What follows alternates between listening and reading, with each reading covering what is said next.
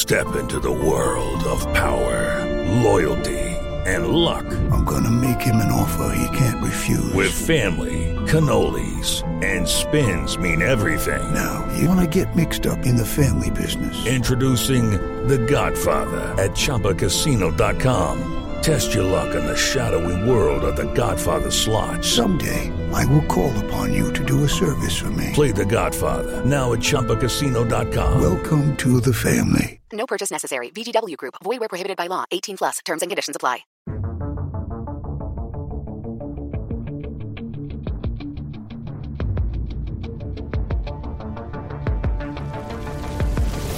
Welcome back to Series Regular, the Hollywood Reporters All In podcast on genre television. I'm Josh Wigler, your host here on Series Regular, and we're wrapping up our Stranger Things coverage this week with one last podcast. This time, a deep dive into the upside down with your friend and mine, THR TV critic and TV's top five podcast co host, Dan Fienberg. Dan, do you copy? I do copy Josh. Is this the part where we're supposed to sing the never ending story to each other? If it were that part of the podcast, you definitely had to give me a little bit more lead time because I wanted to make sure I got my harmonies right. You're a musical theater guy. I feel like this would work out if we needed to save the world right now via song. I, I feel as if I feel as if lumping the theme song from the never ending story into the pantheon of musical theater may not be doing something justice. I'm not sure what or which. I know Falkor is. Uh, I don't know if Falkor is dead or not, but if he is, he's shaking in his grave. But we're closing the book on Stranger Things 3 this week, which means we're about to get into total spoiler territory for the remainder of this podcast. So if you haven't seen Stranger Things 3 yet, this is your last chance to tune out before we get into all the details. And to give you a little bit of a buffer, just in case you need it, here's a quick argument from season 3 about, of all things, New Coke. How do you even drink that? Because it's delicious. What? It's like Carpenter's The Thing. The original is the classic, no question about it. But the remake?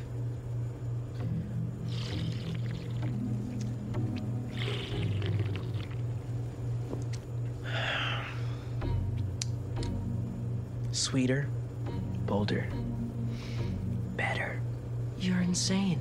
So, you prefer the original thing? What? No, I'm not talking about the thing. I'm talking about New Coke. It's the same concept, dude. Uh, actually, it's not the same concept. It is the same concept. No, it's not. Yes, it is. Hey! Sorry. Sorry. All right, Dan, season three is a wrap. You offered up your spoiler free take in your review on THR a few weeks back. But for series regular listeners who didn't get a chance to read your thoughts then, and with the benefit of being able to speak about it in full detail now, how did you feel about it? How did you feel about Stranger Things 3? It, it's funny because uh, when my review came out, when Netflix lifted the embargo on Stranger Things, my review was towards the negative side of the critical spectrum, I guess. And I saw a lot of reviews that said that.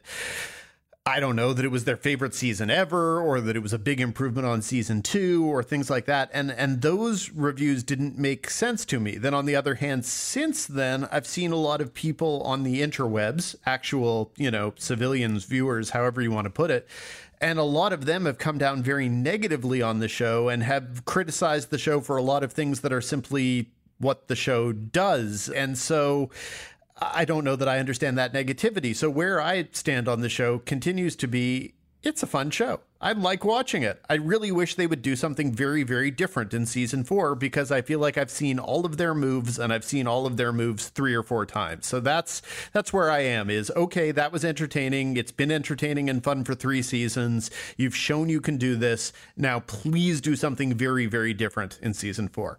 What do you think the odds are of that? Because I, I, hear exactly what you're saying. I mean, this is the third season in a row where we're pulling from the upside down some hideous monster that is at this point relatively recognizable into the universe of Hawkins, with these characters having to, to race against the clock and unleash Eleven as a nuclear warhead against this creature. But the third season, at least, ends with the illusion of possible and probable change. We have a main character who is MIA at the very least, potentially killed in action, depending on if you believe it, which I do not, in the form of Chief Hopper supposedly being killed at the end of the season. We have the Byers family moving away from Hawkins. We've got a lot of things that are, that are, are fairly significant status quo shifts if the, if the show plays fair with it. What do you think are, are the odds that season four will be markedly different from seasons one, two, and three? Well, we have those things you mentioned, but the still the post credits quote unquote twist is still another freaking Demogorgon. So, you know, on one hand, it's like, okay,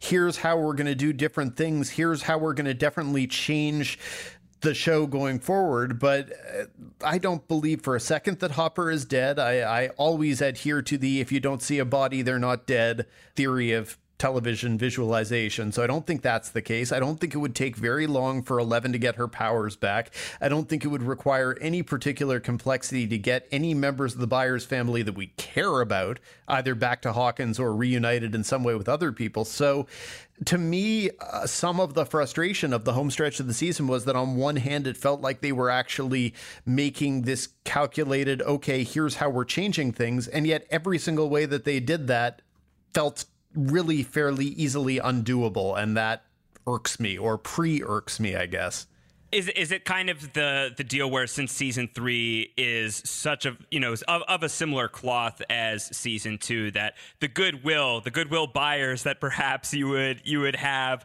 for Stranger Things being the kind of show to to really remake itself is that just not there based on sort of the the, the history of the way that Stranger Things has unfolded? I, I just don't have any evidence of of how the show works expanding its universe because I, you know, I feel for you because I know that so much of your job is sort of unfurling and unraveling and unspooling of mythology.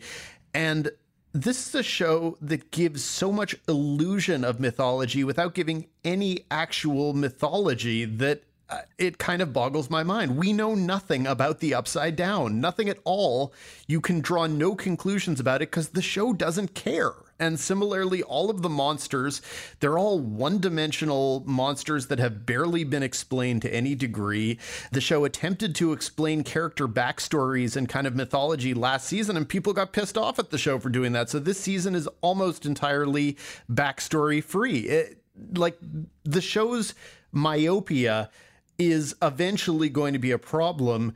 My tolerance for it is probably at an end, which doesn't mean I disliked this season. It just means next season needs to be something different.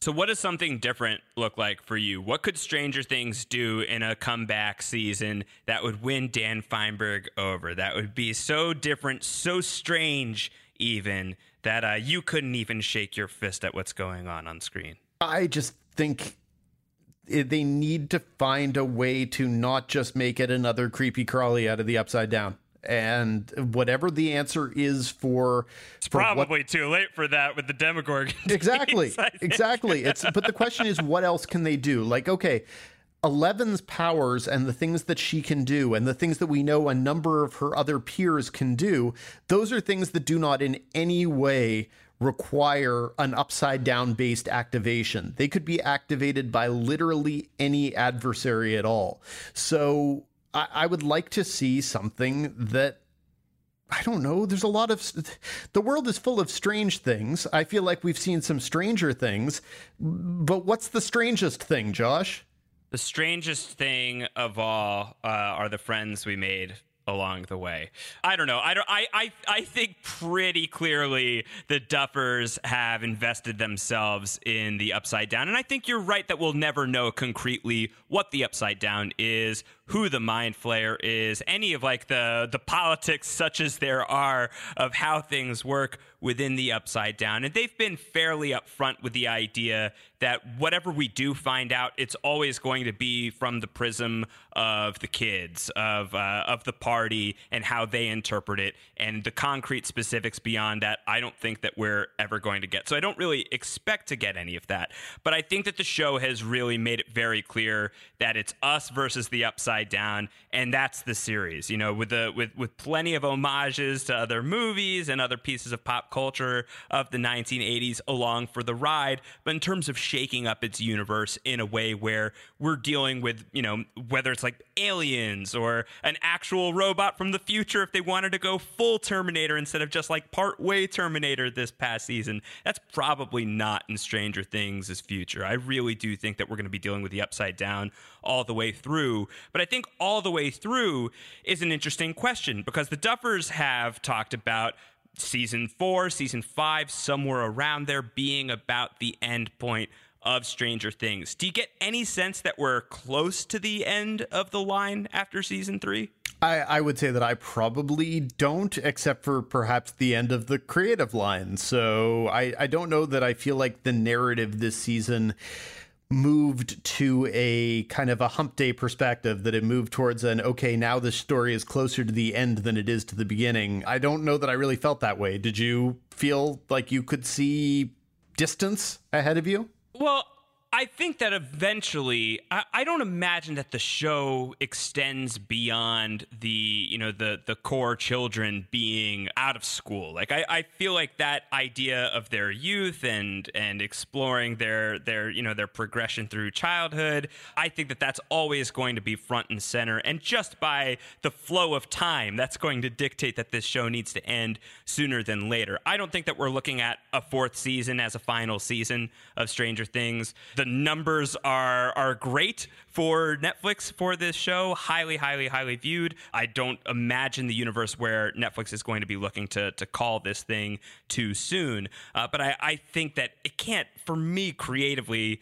extend much further than two more seasons. And just to be a little more optimistic about it, I do think, fingers crossed, I do think that they've set themselves up for a situation where you could have Stranger Things taking place in a couple of different locations next season. You know, if the if the Byers moving away from Hawkins really sticks. And let's say Joyce has taken Will and Eleven and moved them to a big city. That could be fun to explore. That could be Stranger Things actually earning a trip to Chicago, unlike it did in season two, and, and just kind of like plopping us there. I feel like a change of setting could exist that way and could tell a lot of really fun stories with the kids. The Russian door is wide open right now because clearly that's where Hopper is, or at least that's what the show wants us to believe. So I think that there are still some avenues to explore that could be different.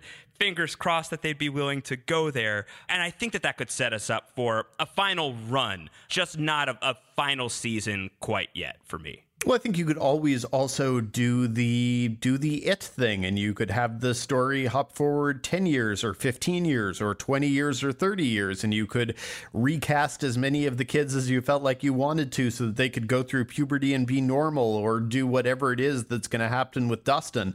Yeah, I, th- I think there are things they could do. I would definitely like to see them get out of Hawkins. I would, you know, I'd like to spend more time in the in the punk underbelly of Chicago. I thought that was a world that we definitely needed more time in.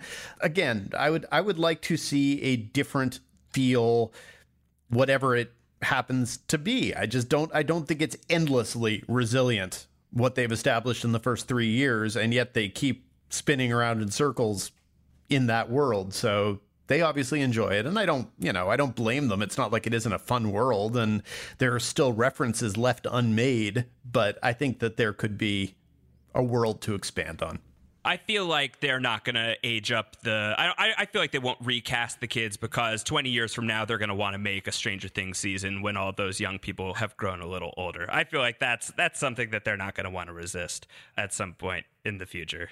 I feel as if there are probably good things in the Upside Down. I would like to see the lovable, cute side uh, kick character come out of the Upside Down. Like, bring me the alien like yeah. Alf who comes out of the Upside Down to help the kids. That's what I want. That's a great idea. Yes. All right, I'm in. I like that. I think let's let's go full ET here uh, with with Stranger Things four would be fun. What did you what, what did you enjoy about season three? Were there storylines? Were there scenes? Were there callouts? Were there were there characters, performances? What were some of the things things that you did enjoy about season three? I really enjoyed Maya Hawke. I, I thought that she was good in the PBS Little Women that she did. I, I think she's one of those rare Hollywood kids where her parents are both megastars and she, depending on the lighting, looks exactly like both of them, but she doesn't feel like a Hollywood kid. She feels like a very, very natural young actress. And I, I, think I really appreciate that, and I appreciate the energy she brought, and I appreciated the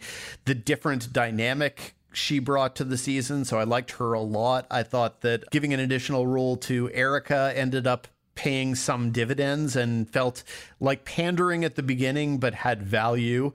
I, you know, for the most part, I enjoy the interactions between these between these characters, and I enjoy the world that they occupy because it's a world that I have a great affection for outside of Stranger Things. Just referring to my childhood here, so I really enjoyed those things. And you know, what I didn't enjoy was a lot of repetition, but but I had definite favorite things this season. What else did you enjoy from from this run of episodes?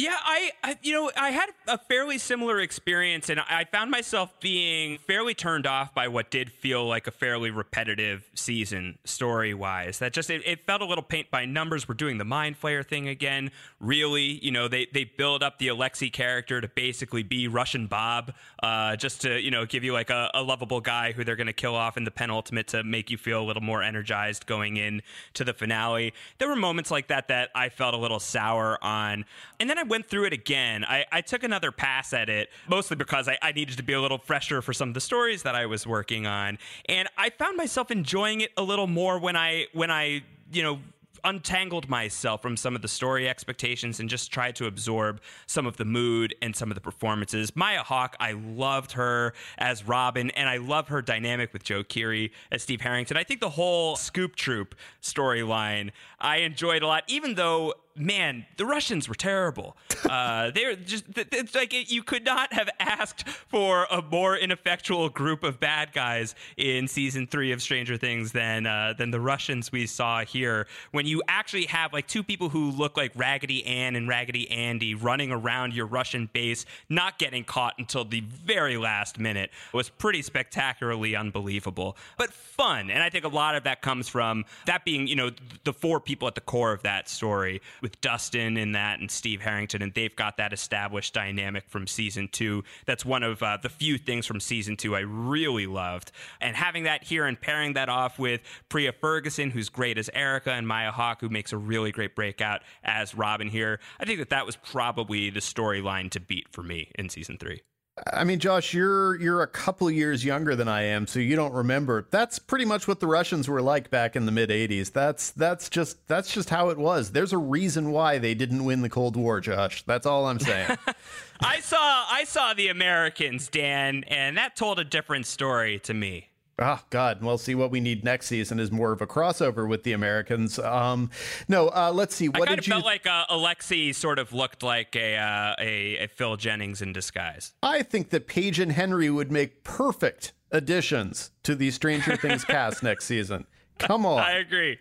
Completely. Sure. I think we could we got to work to make that happen. How did you feel about the exploding rats? Because I have talked to some people who found the exploding rats a bridge too far. Me, I liked the exploding rats because I like when things go pop. I enjoyed the exploding rats. I had no problem with the exploding rats. I thought that that the whole exploding rat storyline with with Jonathan and Nancy investigating the exploding rats, I didn't love that side of it so much, but I enjoyed having Mrs. Driscoll, the elderly woman, as a person who is who is sounding the alarm about the sick rats in Hawkins. I felt like you could you could see what was coming a mile away there, but it was it was it was sort of fun and dreadful to be hold just sort of on a guttural level. I think that the episode that ends, I think it's episode five that ends in the hospital with Jonathan and Nancy fighting against the other people from the newspaper. And eventually they just turn into these disgusting piles of goo that slam into each other. It was gross. It was, it was nasty, but I, I thought that it was, I thought that it was sort of fun in a way. And I, I don't know what that says about me, but I, I did enjoy the goo. The goo didn't bother me at all. I'm not easily grossed out by that kind of thing.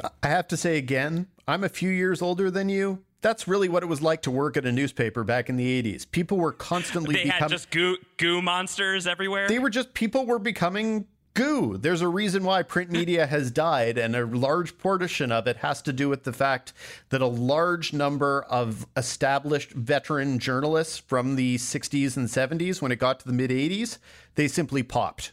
I like it. Uh, I I felt like the show maybe uh, a little bit of a waste of a Busey with the Jake Busey character. I felt, but I I loved Cary Elwes as Mayor Kline. I thought that that was good throwback casting. You know, sort of the the requisite Stranger Things three has to has to do some sort of subversive casting of an icon from the 1980s in a different type of role, and having him play the smarmy mayor. I felt like it was a good fit. Do you have any casting aspirations for season four? Is there somebody that Stranger Things could throw into the mix in a way that would be unexpected and delightful for you? Well, I think given the amount of this season that worked along Terminator lines, I would say that someone more directly from the Terminator franchise, be it Linda Hamilton or Arnold Schwarzenegger. I mean, darn it, if Arnold Schwarzenegger had been the mayor of Hawkins this season, that would have been terrific. It did not happen, and that's okay. But along the same lines that you could have Paul Reiser guest starring last season in a season that played heavily off of aliens references, I think that you could actually have people from the Terminator franchise make literal appearances. And so either Linda Hamilton or Arnold Schwarzenegger, who might be a little too expensive for the show, those would be my picks. How about you? I feel like Michael Biehn is waiting for the call. I feel like he's been he's been waiting for this moment. You've got him as Hicks, you've got him as Kyle Reese, you've got your aliens and your Terminator uh, check marks in one guy. I feel like I feel like Michael Biehn as some sort of marine going into the upside down. I'm calling it now. That's my official prediction for season four stuntcast. I think you are definitely correct that he is sitting at home waiting for the call. that is that is accurate. Yeah. I think. I, I, feel like it's I feel like it's a good call. What did you think about Dacre Montgomery as as Billy? Who I'm reminded of uh, of a young Michael Biehn from The Abyss when I think of Dacre Montgomery's turn towards the dark side as Billy. Did you think that he was good as season three is Big Bad? Oh, I would have thought. I, see, where I went with him is I felt like he basically was kind of half of the vampires from Lost Boys. That he that he yeah, basically sure. was doing his uh, Kiefer Sutherland from Lost Boys, etc. I, th- I thought he was okay. I, you know, they sort of established the character as the bully, asshat, whatever last season. This season, they established him as the swimming pool stud muffin, and then that was it. He just then became a you know a piece of the mind flayer. I didn't think there was great depth, and I didn't know. I didn't think they did all that well with eleven poking around in his backstory. That that didn't feel all that meaningful to me. Uh, but I know some people like his performance very much. Are you in that camp? Yeah, I like. I, I am. I, I liked his performance a lot. I thought that he brought a lot of depth to the to the character. The story uh, behind Billy, I feel like again a little bit predictable, which is fine to me as long as he's you know as as long as he's performing at the at the quality level that I felt like he was he was performing at. I'm I'm glad that they killed him off. I don't think that there was much more mileage you could get from Billy. I do think that this is a show that I feel like could could stand to be a little more dangerous than it is. There's just no way that Hopper is gone. And on one hand, I'm happy about that because I love David Harbour and I'd be thrilled to see him back in the Stranger Things Things universe. And on the other hand, I don't know that we would absolutely need to have Jim Hopper back in the Stranger Things universe. And I wonder if it would be more powerful if you just let that lie.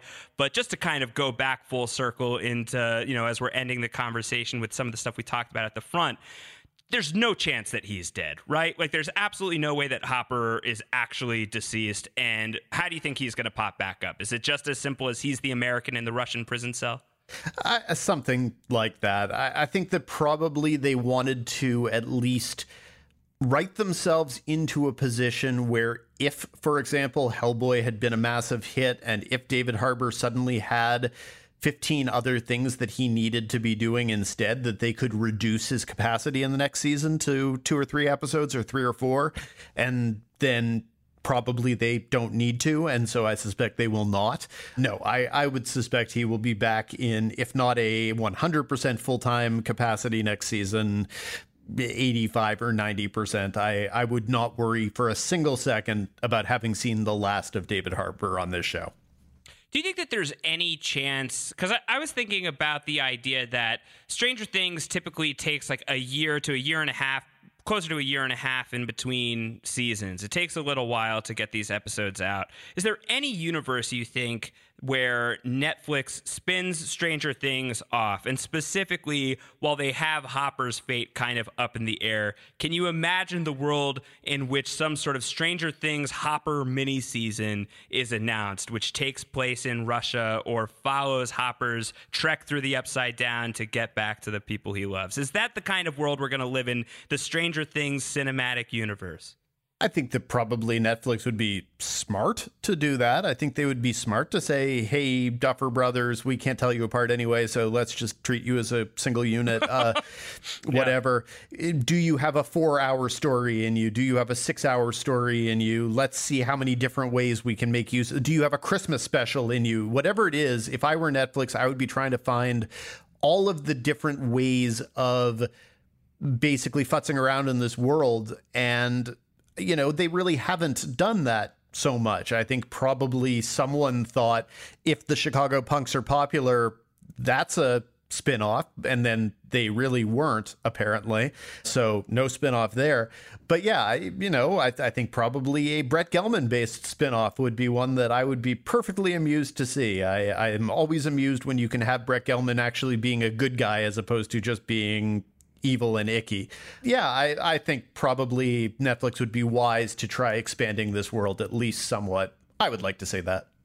Before we wrap up, I just need to know where you stand on the never ending story sequence, what your reaction was while it was happening, uh, how it has gestated within you as you have thought about it further, the more distance you have gone from Stranger Things 3. I thought it was think? cute and, other, and utterly of a piece with the series. I thought it was exactly what that moment was supposed to be given the circumstances. And it sort of that lots of people were making fun of because I think there was an AV Club Twitter headline that referred to how much they hated that scene. And no, I don't I don't understand how one would feel as if you like this as a show but feel like that was the bridge too far for you. I that to me is is a strange way of viewing the show that I do not understand. I thought it was charming and likable and I appreciated how long it went on because if there's anything this show does, it's play with its references and allow them to go on for too long. So it's it was it to me it felt exactly in keeping with the show. Uh,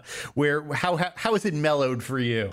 I mean, I, I, my, I think my first reaction was just my, my jaw was on the ground, and I, I couldn't quite believe what was happening, and that quickly faded into laughter, and uh, if, not quite like an over the moon reaction, I think certainly amused. I, I, I, was greatly amused, and talented young singers in the Stranger Things cast, uh, established, established uh, Broadway veterans. Why not give them a chance to, to show off that Broadway street cred? I thought it was very likable. Definitely, it was not my favorite thing in the world, but it definitely did not feel like an outlier to me. Anything else on Stranger Things three that you want to get off your chest, Dan? No, it's just gonna be it's gonna be a long time, and uh, until we get more, I assume, and that's that's fine. I do think they need to find a way to to make it even if it just involves mini seasons or a holiday special or whatever, they they need to find a way to not make it 14 months or 15 months or however long until we next see it. Uh, if if this is a thing they want to keep going and have value in going forward, they need to bring it back sooner. But I will be here whenever. I think the holiday special sounds like a sounds like a good call. All right, well that's a wrap on Stranger Things 3, but like the Demogorgon, series regular will be back for all news scares very soon. We're always looking for show suggestions, so send that our way at seriesregular at thr.com or you can tweet me at Round Howard. Dan, any shows that you're particularly excited about right now in the genre space? What are you looking forward to, or what are you enjoying, even if there's something that's on right now? Show I'm looking forward to in the genre space TV's Top 5 podcast on The Hollywood Reporters, the show I'm enjoying most. Uh, no, that, that wasn't what you meant at all. But I, I appreciate the, the plug. I, I feel as if we're in a little bit of a slow spot, and so maybe it's the thing we don't see coming next that's going to be exciting whether it's well i guess we probably see watchmen coming but maybe maybe it'll be watchmen. Maybe it'll be evil on cbs god forbid there be a broadcast network show that people are excited for etc how about the dark crystal? Are you a dark crystal guy? Um, it's a part of my childhood, and so I'm definitely curious if I can kind of tap back into it. But you know, we'll see. It'll be the thing you don't see coming. So when are you heading off to uh, to Comic Con, Josh? any minute now. By the time you are listening to this podcast, it is very likely that I am either in the air on my way to San Diego or my boots are already on the ground. So if you if you see me out there in San Diego, if you are if you are one of the many people heading out to Comic Con and you see me, please shout and say hi. I do scare easily, so maybe don't shout. Just a like a, a, a modestly toned hello will do. I hope to see you all out there at Comic Con. Dan, will you be there or are you sitting this one out? I was gonna say if you if you see me at Comic Con, something has gone very very wrong, Josh. but I wish you but I wish you survival and maybe even fun depending on your time. I think I'll have a great time. That's my that's my hope for myself as well. All right, subscribe to Series Regular if you have not done so already to make sure you don't miss an episode. Subscribe as well to TV's Top 5 if you have not done that as well to hear more Dan Fienberg with Lesley Goldberg every week. We will all be back with more episodes of the podcast very soon. Until then, take care.